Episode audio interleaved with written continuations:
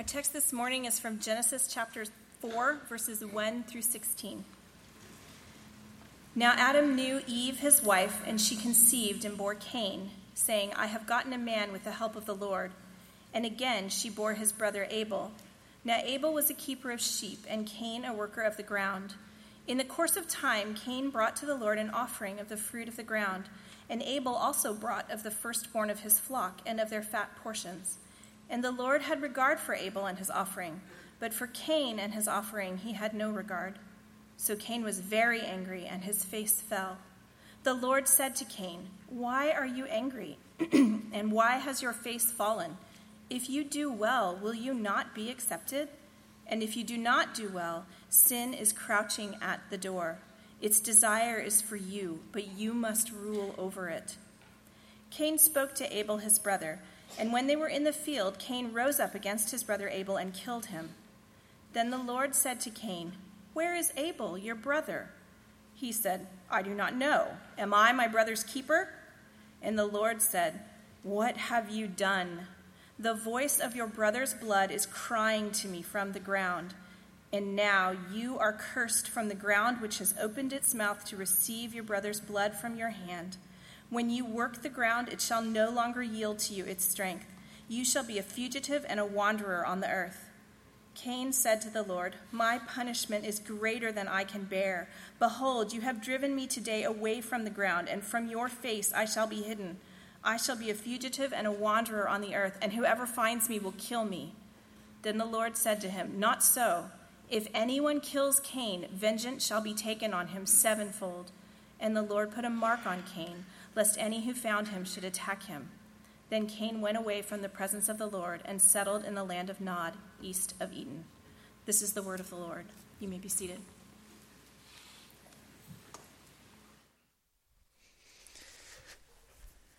If you have your Bibles, you can keep them open to Genesis 4, verses 1 through 16, where we will be looking, as you just heard read, at the story of Cain and Abel. Um, if you've been with us for the last few weeks, then you know we're taking a brief detour from our series on Ruth as PJ is out of town, uh, but we will be returning to that series next week. Now, this story is a story that I'm sure many of us are familiar with. You know, even if you didn't grow up in church, the story of Cain and Abel is one um, that you're likely familiar with. That seems to transcend that barrier between uh, the church culture and non church culture. Now, in our familiarity, we can miss some of the gravity of this story.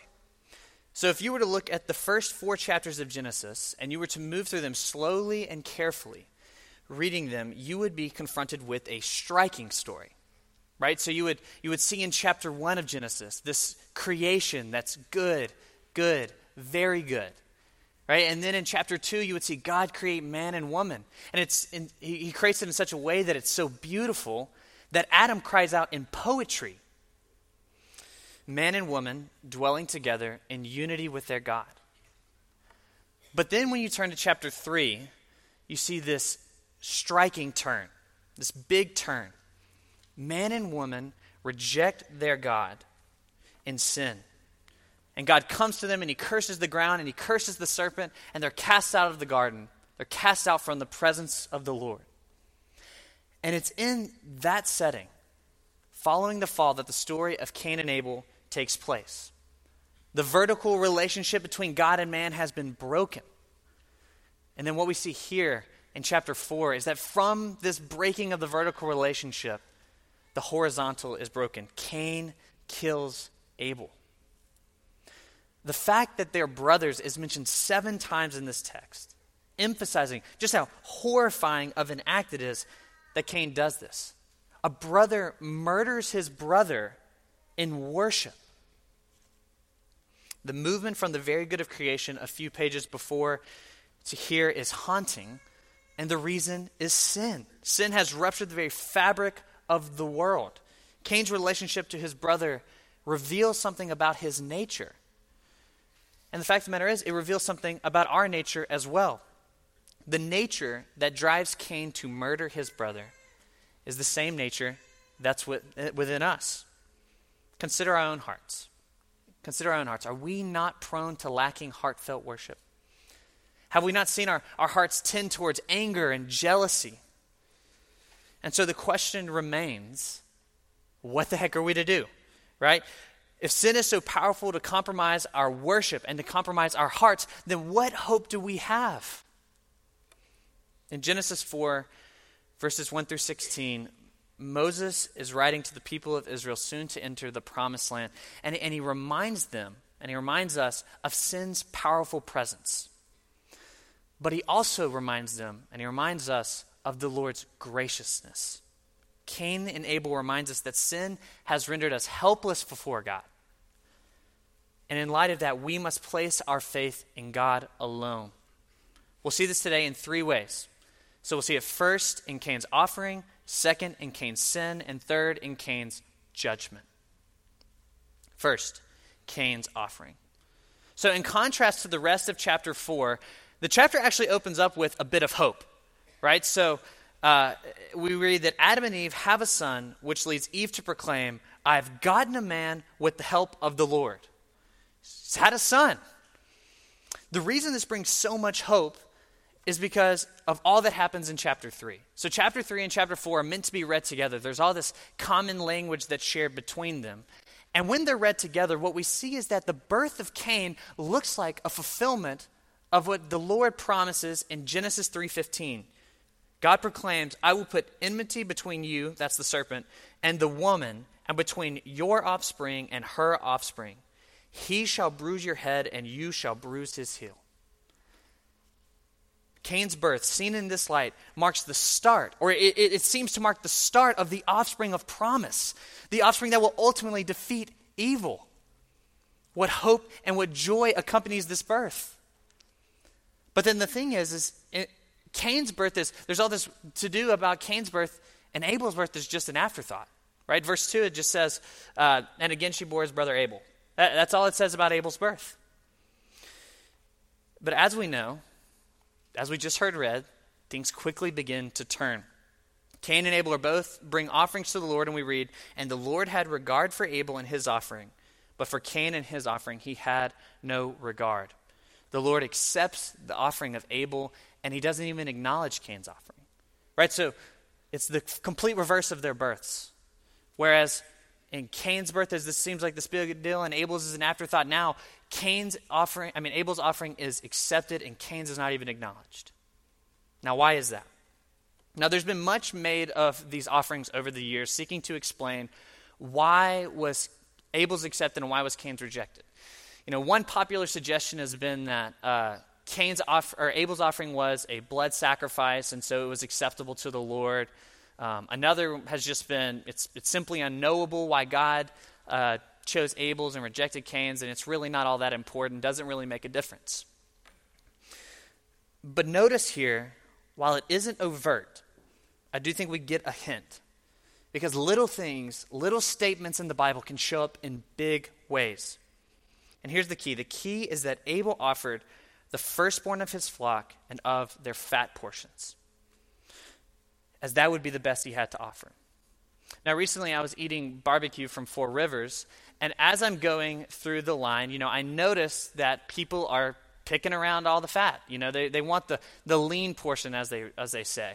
You know, my wife is from Memphis, you know, like the land of barbecue, and she doesn't want, she doesn't want any of the fatty portions, right? That she, that's just too unhealthy. Now, when I'm going through the line, I'm doing the complete opposite. I want the fattiest, the most unhealthy piece I can find. I am from Mississippi after all, right? But the thing is, is I'm going for that because that's where all the flavor is. That's, to, that's the best portion. And not only does he give of the fat portions, he gives of the firstborn of his flock. Because that, those are the best he has to offer. Abel is giving his best. Here's what we must see Cain's rejection is not arbitrary. Right? God does not just reject Cain to reject Cain. Cain has offended God with his offering. There's something in Cain's offering that actually offends God. Cain is not accepted because Cain has not done well. Why? Here's why. We, we see it in, in Hebrews 11:4. It tells us, By faith Abel offered to God a more acceptable sacrifice than Cain, through which he was commended as righteous, God commending him by accepting his gifts. Abel's sacrifice is accepted because he offered it by faith. He gave of his best because he trusted the Lord. Cain does not.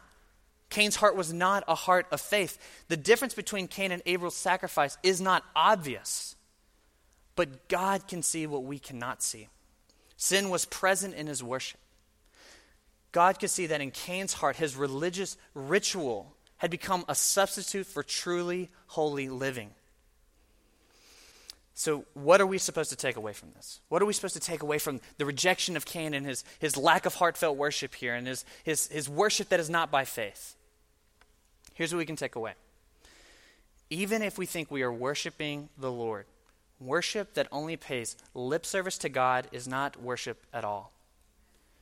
Worship that appears true and heartfelt on Sunday morning, but fails to lead us to put away the sins of the flesh, that fails to lead us towards holiness, is not worship at all. And just as Cain killed Abel, false Christianity lies to the world. And the world sees this. The world can see when our lives don't match our worship.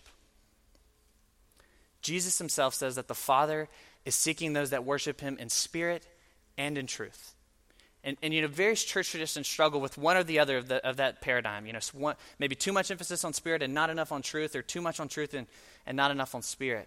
And I think, especially within churches like ours, within the Reformed tradition, we can be susceptible to worshiping God in truth, paying such close attention to all that Scripture has to say that, that shapes our worship, and failing to allow that truth to shape our hearts. As a church, this is something we must ask ourselves. What defines our worship? Is it worship that is defined by both spirit and truth? The famous poet T.S. Eliot published a play in 1935 called Murder in the Cathedral, which is really an appropriate title for the story of Cain and Abel, but it's called Murder in the Cathedral. And the story tells the story of Thomas Becket, who's the Bishop of Canterbury, uh, who's in conflict with the King of England, King of England, and he's come to realize that the king is going to have him murdered. And so the play shows these three, uh, four tempters come to Becket and offer him ways of escape from his, his death that's coming towards him. And the first three correspond to the temptations of Jesus. The uh, one offers him the ability to flee. The second offers him fame and safety. The third offers him power to overthrow the king. But the final tempter appeals to his pride. Right? So there's the three that correspond to Jesus, and then there's this one extra one that appeals to his pride. And it's really subtle what this tempter does. The tempter tells him to seek martyrdom, tells him to do something good, seek martyrdom, but then he tells him to seek martyrdom for the reason that in martyrdom he'll be able to control the king in some way. Becket rejects them all. But pay attention to what Becket says. This is what he says when he rejects them in the play. He says, Now is my way clear, now is the meaning plain. Temptation shall not come in this kind again. The last temptation is the greatest treason to do the right deed for the wrong reason. The greatest treason to God is to do the right deed, but for one's self, not God. This is Cain's worship. This is how worship, this is how our worship is prone to be. Sin corrupts even our motives for worship. And so what are we to do? The Lord's caution to Cain is his caution to us. This is what he says. He says, if you do well, will you not be accepted? If you do well, will you not be accepted? But what does it mean to do well? What does it mean? The answer is seen in Abel's offering. As we read earlier, Abel's offering is accepted because he offers it by faith. He offers the best of his flock in the fat portions. Abel rests in God's provision for life by not holding anything back. Worship that is acceptable to God is worship that recognizes its own inability to bring life and relies totally on God's graciousness for life. Worship that is acceptable to God is worship that's being done by faith. If our right theology or our leadership or our service or our giving is a substitute, substitute for the obedience of love and faith, then these acts that we render to God are ultimately the right deed for the wrong reason. But see, the Lord pursues Cain. Despite Cain's offense to God, he calls to him, he calls him to have faith. And he calls to us through this text to rely solely on him to put away the improper motives that causes us to sin. In this, by faith, we will pursue holy living and we will worship God rightly. But see, the thing is, is that this is really a heart level issue. The reason that Cain's worship is corrupted is because his heart has become corrupted. So that's what we turn to now. Our second point Cain's sin. So, despite Cain's sinful offering, the Lord comes to him and he warns him. And we're looking at verses 6 and 7. We, we read, The Lord said to Cain, Why are you angry? And why is your face fallen? If you do well, will you not be accepted? And if you do not do well, sin is crouching at the door. Its desires contrary to you, but you must rule over it. So God comes to Cain and he immediately fingers the problem. There's sin in your heart. And he says three things about sin, and I want us to look at them each in turn. So, first, God tells him that sin is crouching at the door. Now, the image that he's calling to mind here is one of a lion, right? Crouching, waiting to pounce and attack. Now, if you've recently, or if you've watched The Lion King, uh, you know, new or the old one, you know, preferably the old one, but if you've watched The Lion King, then you remember a scene early in the movie uh, where Mufasa is teaching Simba how to hunt, you know, and, he, and you see Simba crouching up behind Zazu, and then he pounces on him and he gets him, and it's, you know, it's playful and it's funny, and there's, there's no real threat of danger. But then later in the movie, you see Pumbaa eating or singing, and you see adult Nala cre- crouching, creeping up behind Pumbaa, and you think, yeah, there's some real danger for Pumbaa right here, right? He's in real danger. Now, if you were in a safari and you see behind your friend a lion crouched to the ground, approaching, you would be freaking out, right? Because you would know there is real danger. You know that lions are dangerous and they will consume you. And you know it's even more frightening than the lion you see. It's the lion you don't see. God is pointing out the lion creeping behind Cain, crouching, waiting to pounce. It's interesting that, that when, Cain's, uh, when Cain's offering is rejected, he's very angry, and it says his face fell. And there, it, it, says his face fell, and this doesn't simply connote, you know, he's just really upset about it and he's, he's kind of mad. Rather, it, it, it connotes this type of depression. Cain is furious, and he's significantly let down by his rejection. And that's interesting. And, and, it's interesting because, as we've seen,